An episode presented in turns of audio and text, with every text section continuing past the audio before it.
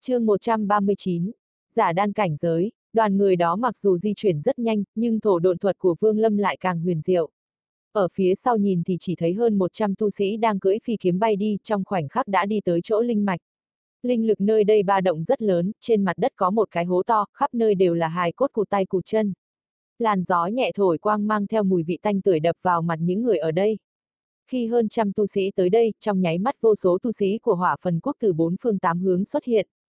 Chiến đấu nhanh chóng bắt đầu. Cùng lúc đó, tám đạo kiếm quang thô to từ xa bay đến, từ trên tám đạo kiếm quang đó tản mát ra khí thức cường đại. Vương Lâm lướt mắt nhìn qua đã nhận ra đây là tám nguyên anh kỳ cao thủ của đối phương. Bọn họ vừa mới tiến tới đã bị nguyên anh kỳ tu sĩ của hỏa phần quốc nhìn chăm chút. Sau đó nguyên anh kỳ cao thủ của hai bên lập tức động thủ ngay tại chỗ, pháp bảo, phi kiếm tầng tầng lớp lớp. Từng tiếng nổ vang lên không ngớt, giờ phút này thiên địa rung chuyển, phong vân biến sắc. Ngay sau đó, xuất hiện thêm một đội ngũ trăm tu sĩ của tuyên vũ quốc hiện thân, bọn họ nhanh chóng ra nhận vào trận hỗn chiến. Ánh mắt phương Lâm lạnh như băng, nhìn lướt qua một chút cực cảnh thần thức hóa thành một tia thiểm điện màu đỏ từ dưới mặt đất bóng thoát ra hướng về phía song phương đang giao chiến. Tại khu vực trúc cơ kỳ tu sĩ của tuyến vũ quốc đang sử dụng phi kiếm giết địch sau khi chém chết một ngưng khí kỳ tầng 15 định tiếp tục huy kiếm, đột nhiên một đạo hồng quang hiện ra. Trong đầu hắn giống như bị một chiếc búa nện vào ánh mắt tối sầm lại thần thức không gặp bất cứ trở ngại nào mà tan vỡ thành mảnh nhỏ thân thể hắn ở giữa không trung rơi xuống. Tám trúc cơ kỳ tu sĩ của tuyên vũ quốc đang tạo thành kiếm trận vây khốn một kết đan kỳ cao thủ, sau khi hồng quang xuất hiện thân hình tám người đồng thời chấn động ánh mắt động lại thần thức giống như bị một bàn tay to bóp lấy làm cho tiêu tán. Thân thể mất đi linh hồn điều khiển lập tức từ giữa không trung rơi xuống. Kết đan kỳ cao thủ bị nhốt bên trong ngẩn người ra, nhưng thời cơ để thoát ra trước mắt làm hắn không suy nghĩ nhiều, vội vàng rời xa địch nhân. Một giả đan tu sĩ của tuyên vũ quốc bằng vào phi kiếm cấp Nguyên Anh đã liên tiếp chém giết mấy cao thủ cùng giai, sau đó há miệng cười lớn. Tay trái hắn túm lấy cổ một nữ trúc cơ kỳ tu sĩ tay phải kéo mạnh xuống, trước ngực nữ tu sĩ lập tức lộ ra chiếc yếm màu hồng. Nữ tu sĩ hoảng sợ thét lên một tiếng chói tai, lộ ra vẻ nhu nhược vô lực. Giản đan tu sĩ khẽ liếm đôi môi, ánh mắt lộ ra vẻ dâm tà, bắt lấy nữ tu sĩ nhanh chóng lui lại phía sau. Không đợi hắn rời đi xa trước mặt bỗng thấy hồng quang xẹt quá thân thể hắn run rẩy vài cái, sau đó vô lực buông nữ tử trong tay ra thân thể giống như sao trổi từ giữa không trung rơi xuống. Phi kiếm của hắn vốn sau khi mất đi sự khống chế của chủ nhân chẳng những không đình chỉ phi hành, ngược lại còn nhanh chóng lao xuống mặt đất. Ở trên mặt đất trong nháy mắt xuất hiện một cánh tay bắt lấy phi kiếm, rồi lại biến mất vào lòng đất. Khi càng lúc càng nhiều trúc cơ kỳ tu sĩ vô duyên vô cớ từ trên trời rơi xuống làm cho các cao thủ của tuyên vũ quốc chú ý tới điều này. Một kết đan kỳ tu sĩ mặc áo bào màu tím nhìn chằm chằm vào một vị trí trên mặt đất tay phải chỉ xuống, không biết hắn dùng phương thức gì truyền tin đi. Chỉ thấy trong nháy mắt đã có hơn 10 trúc cơ hậu kỳ tu sĩ nhanh chóng rời khỏi chiến trường theo hướng tay của hắn lao tới. Thần sắc Phương Lâm vẫn tỉnh táo, quay người sử dụng thổ độn thuật không nhanh không chậm rời đi. Trong 10 tên trúc cơ hậu kỳ có một tên cầm la bàn trên tay căn cứ theo hướng mũi kim của la bàn chỉ mà đuổi theo Vương Lâm. Sau khi rời đi hơn 10 dặm, Vương Lâm liền ngừng lại nghỉ ngơi cực cảnh thần thức nhanh chóng được phát tán ra xung quanh. Ở trước mặt trúc cơ kỳ tu sĩ, Vương Lâm chính là quân vương, sinh tử của bọn họ sẽ do hắn quyết. Mười người thậm chí ngay cả động tác cảnh báo cũng không kịp làm ra đã bỏ mạng ngã xuống đất. Thần thức nhanh chóng tan biến, hai mắt không còn chút ánh sáng nào. Bây giờ Vương Lâm đã không còn là thiếu niên thuần phát ngày trước nữa, không còn tâm tư thương xót người khác, hễ là ai cản trở bước tiến của hắn, đều phải giết. Trên chiến trường không có đúng sai, chỉ có sinh và tử. Nếu trong lòng có chút thương xót vậy người chết nhất định là hắn. Thuộc tính của cực cảnh vừa mang tới cho Vương Lâm lực lượng to lớn cũng lặng yên làm cho tính cách của hắn thay đổi. Cực cảnh, không chỗ nào không làm cho người ta đạt tới cực hạn, nếu đi vào con giường tránh đạo vậy thì người đó coi như một đời tiên hiệp ghét ác như cừu chẳng yêu trừ ma. Nếu đi vào ma đạo vậy tuyệt đối sẽ trở thành vạn ma chi vương, trở nên vô cùng cực đoan sẽ khiến cho người trong ma đạo e ngại ba phần, làm nên danh hiệu ma quân. Cực cảnh do bị hạn chế cho nên không có khả năng xuất hiện phong cách hành sự vừa chính vừa ta. Đơn thuần là do Vương Lâm quyết định, hắn ban đầu muốn trở thành tiên hiệp, làm cho vạn người kính ngưỡng, làm cho tổ tông được vinh quang. Đáng tiếc thế sự vô thường tư đồ nam xuất hiện, làm tính cách của hắn sinh ra biến hóa rất nhỏ, loại biến hóa này càng lúc càng lớn hơn cuối cùng khiến cho Vương Lâm xảy ra biến hóa nghiêng trời lệch đất. Vinh quang cho tổ tông, tổ tông đã đoạn tuyệt thì còn vinh quang cái gì? Thuộc tính của cực cảnh lập tức làm cho tính cách của hắn nghịch chuyển, nếu đã không thể trở thành tiên hiệp vạn người kính ngưỡng, như vậy sẽ trở thành ma quân vạn người e ngại. Ánh mắt Vương Lâm lộ vẻ vô tình, sau khi thu lại túi chữ vật của mấy người cũng không thèm liếc mắt nhìn thân thể bọn họ. Thân hình hắn hơi dao động đã một lần nữa tiến vào trong lòng đất thay đổi vị trí hướng về phía chiến trường đi tới. Nhưng lập tức hắn lại chui lên, nhìn chiến trường phía xa trầm ngâm một chút. Hắn từ trong túi chữ vật lấy ra vài khối linh thạch tạo thành một trận pháp ở trên mặt đất, sau đó đem 10 cỗ thi thể ném vào bên trong trận pháp, mỗi một cỗ thi thể sau khi ném vào đều nổ mạnh hóa thành máu tươi bị trận pháp hấp thu. Khi cỗ thi thể cuối cùng nổ tung, Vương Lâm cắn đầu ngón tay, bắn một giọt máu tươi vào trong trận pháp. Trận pháp lập tức nổi lên một trận tử khí tử khí này sau khi vòng vo mấy lần thì chậm rãi tiêu tán. Vài khối linh thạch trên mặt đất cũng biến mất nếu không nhìn kỹ thì cũng không phát hiện ra được mánh khóe trong đó. Làm xong những việc này, Vương Lâm lại chui xuống lòng đất đi về phía chiến trường. Cuộc chiến của song phương lúc này đã đạt tới cao trào, nguyên anh kỳ tu sĩ của hai bên chiến đấu càng lúc càng kịch liệt lan tới mặt đất càng ngày càng nhiều, làm cho các tu sĩ có tu vi thấp đều phải tránh né. Đúng lúc này, hễ là trúc cơ kỳ tu sĩ của tuyên vũ quốc liên tục vô duyên vô cớ từ trên không rơi xuống đất khiến cho thịt nát xương tan. Khi càng lúc càng nhiều trúc cơ kỳ tu sĩ tử vong một cách quỷ dị, đội ngũ tuyên vũ quốc đang giao chiến xảy ra tình trạng hỗn loạn. Hỏa phần quốc tu sĩ lập tức nhân cơ hội này nhanh chóng tiến hành đuổi giết. Trung niên nhân vừa nãy huy động người đuổi giết phương Lâm lúc này trao mày lại, ánh mắt như điện cúi đầu nhìn qua tình hình dưới đất. Cuối cùng hắn nhìn chằm chằm vào một chỗ trên mặt đất tay phải chỉ xuống, nhất thời một kết đan kỳ tu sĩ ở bên người hắn không nói lời nào lao xuống dưới. Trong nháy mắt khi kết đan kỳ tu sĩ lão tới, phương Lâm liền quay người bỏ chạy. Kết đan kỳ tu sĩ cười lạnh quát lên một tiếng tay phải ấn xuống đất nhất thời trên mặt đất xuất hiện ấn ký hình bàn tay ầm ầm một tiếng vang lên, phương Lâm nhanh chóng từ dưới lòng đất chui lên, hai chân điểm nhẹ một cái, nhanh chóng chạy về nơi bố trí trận pháp. Kết đan kỳ tu sĩ lộ ra ánh mắt châm chọc trong suy nghĩ của hắn, đối phương sở dĩ có thể giết được nhiều trúc cơ kỳ tu sĩ như vậy là nhờ dựa vào một kiện pháp bảo có uy lực mà thôi. Bản thân chỉ cần cẩn thận một chút tự nhiên có thể dễ dàng tiêu diệt đối phương. Nghĩ tới đây, hai tay hắn hơi đảo một cái, trên bàn tay đã xuất hiện một chiếc chùy tử màu vàng. Sau khi chiếc chùy tử xuất hiện liền giống như tên rời khỏi cung, lao đi với tốc độ nhanh như chớp. Vương Lâm cũng không thèm quay đầu lại nhìn Trùy tử, hắn ném ra phía sau kê lạc đan bảo mà hỏa phần quốc phát cho, rồi cũng không nhìn kết quả, nhanh chóng tiến về phía trước. Kiện đan bảo khi vừa được ném ra lập tức hóa thành nắm đấm màu bạc ngăn chặn Trùy tử của đối phương. Tại một khắc khi hai kiện pháp bảo va chạm với nhau, Trùy tử xoay tròn liên tục trực tiếp phá vỡ nắm đấm tiếp tục lao đi. Tốc độ của nó cũng không hề bị nắm đấm làm cho ảnh hưởng, nhanh chóng lao về phía Vương Lâm. Sắc mặt Vương Lâm vẫn như thường, trong nháy mắt khi chùy tử đâm tới, thân hình hắn một lần nữa chui vào trong đất triển khai thổ độn thuật. Sau khi độn di được vài chục thước hắn lại chui lên mặt đất rồi lại chui xuống cư liên tục mấy lần đã đi tới vị trí trận pháp. Kết đan kỳ tu sĩ cũng không hề hoang mang đuổi theo, vẻ châm chọc trong ánh mắt càng đậm, hắn cao giọng nói. Bọn chuột nhắt các ngươi ngoại trừ chui xuống đất đánh lén ra thì không còn bản lãnh gì sao? Vương Lâm không nói một lời, sau khi đi qua trận pháp cũng không có ý định dừng lại, thân hình vẫn tiếp tục lóe lên rời đi thật xa. Đột nhiên hắn quay đầu lại kết đan kỳ tu sĩ lúc này đã bay tới trên không của trận pháp. Khai, ánh mắt Vương Lâm lạnh như băng, nhẹ giọng nói.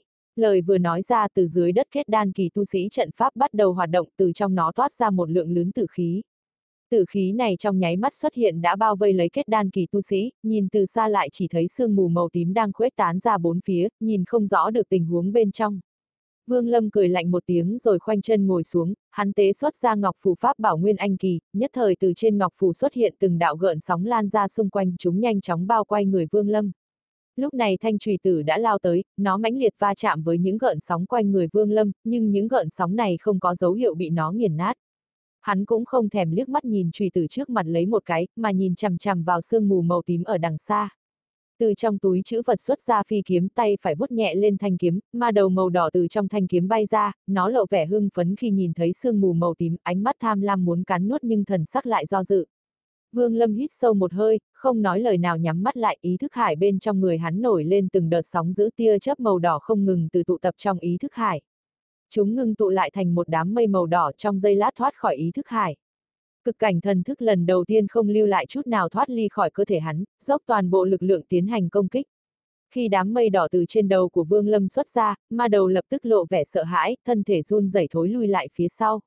Áng mây đỏ vừa xuất hiện đã hóa thành thanh lợi kiếm, mang theo ma đầu bên người lao về phía sương mù màu đỏ. Chỉ thấy Nguyên Anh kỳ tu sĩ ở bên trong sương mù màu đỏ đang khoanh chân ngồi, sắc mặt âm trầm bên cạnh hắn có một chiếc hồ lô đang xoay tròn cảnh giới, những nơi nó đi qua sương mù chậm rãi trở nên mờ nhạt dần dần bị hấp thu. Trận pháp do Vương Lâm thi triển là một loại trận pháp ác độc nó gọi là phệ huyết thiên ma trận. Loại trận pháp này kết cấu không phức tạp, điều quan trọng là phải có huyết nhục của tu sĩ làm chủ mới có thể phát huy thức dụng của thiên ma. Vương Lâm lấy 10 thi thể của trúc cơ kỳ tu sĩ bố trí lại thành trận pháp này, trong thời gian ngắn vây khốn lấy kết đan kỳ tu sĩ thì không có vấn đề lớn. Nếu hắn có thể lấy thân thể kết đan kỳ tu sĩ để bày trận như vậy chỉ cần 5 thi thể là có thể giết chết những tu sĩ có tu vi dưới kết đan trung kỳ. Bất quá trận pháp này đối với thi thể lập trận yêu cầu cực cao, phải là do chính mình giết chết mới được nếu không sẽ hạn chế tác dụng của trận pháp.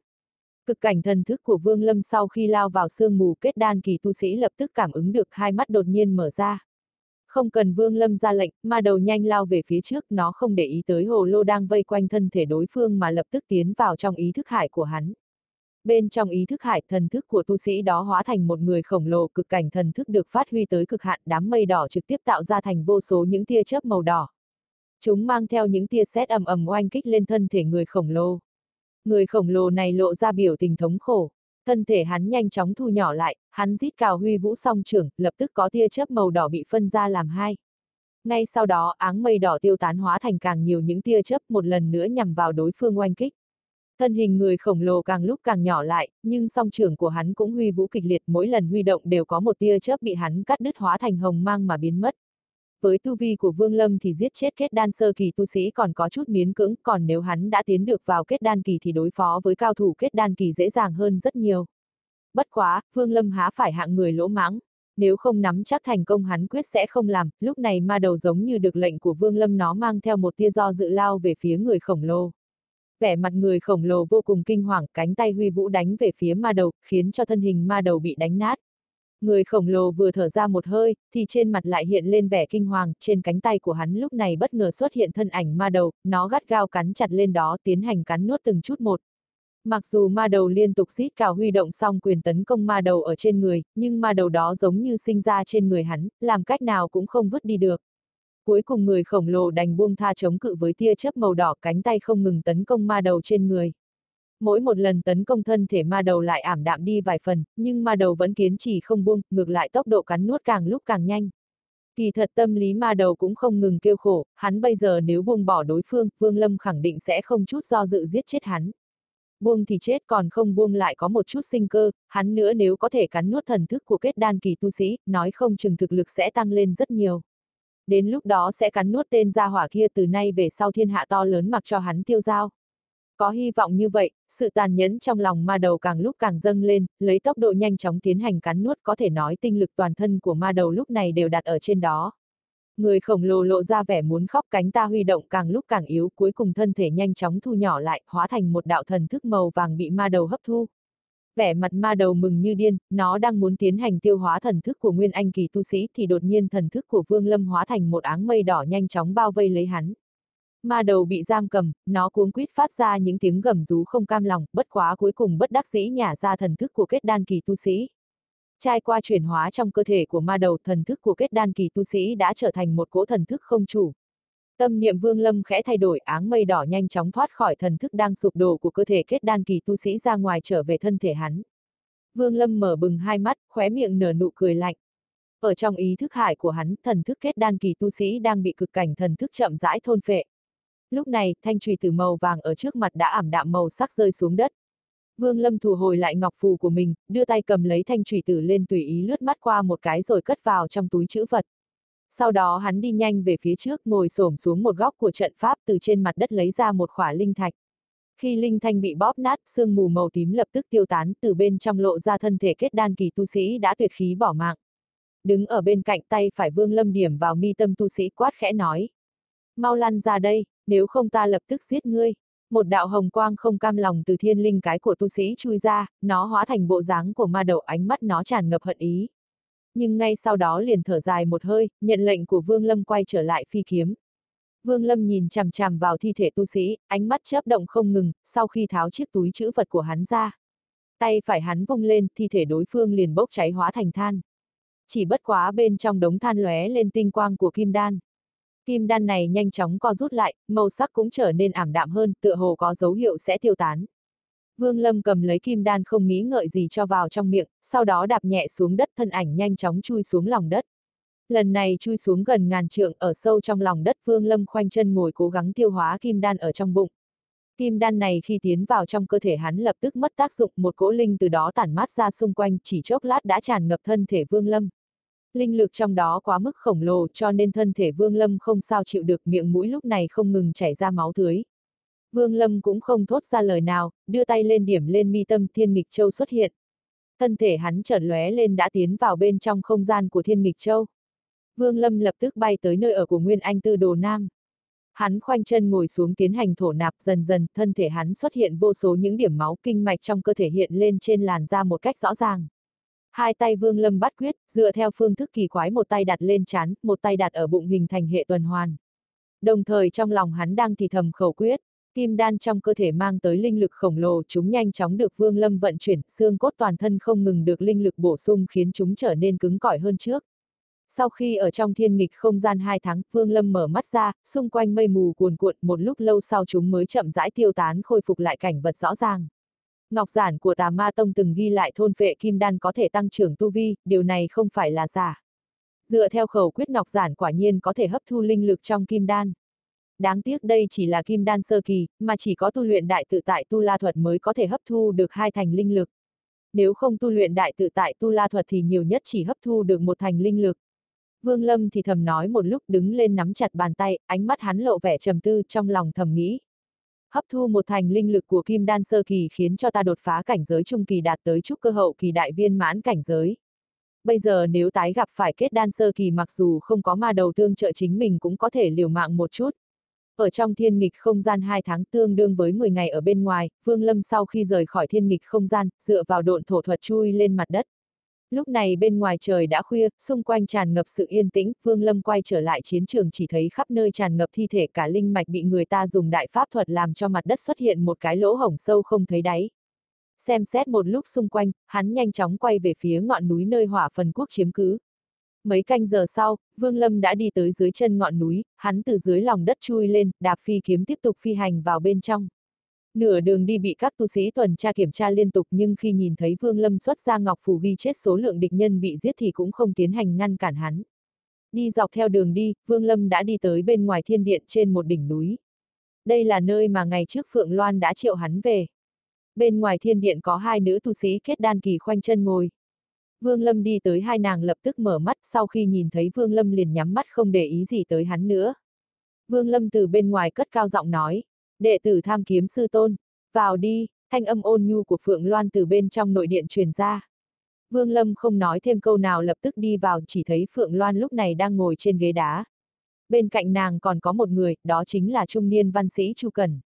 Hắn nhìn Vương Lâm hơi gật đầu, sau đó lại nhìn ra bên ngoài cửa sổ, lông mày nhíu chặt lại.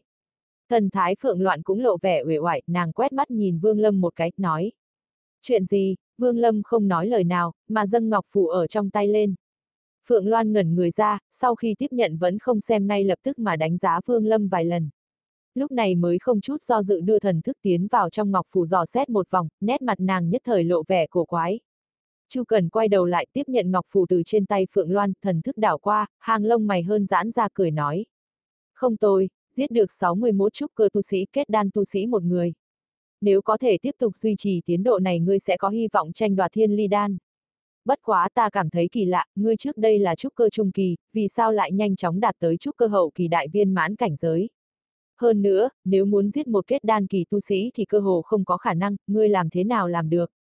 Nói xong những lời này, ngữ khí của hắn trở nên vô cùng nghiêm khắc.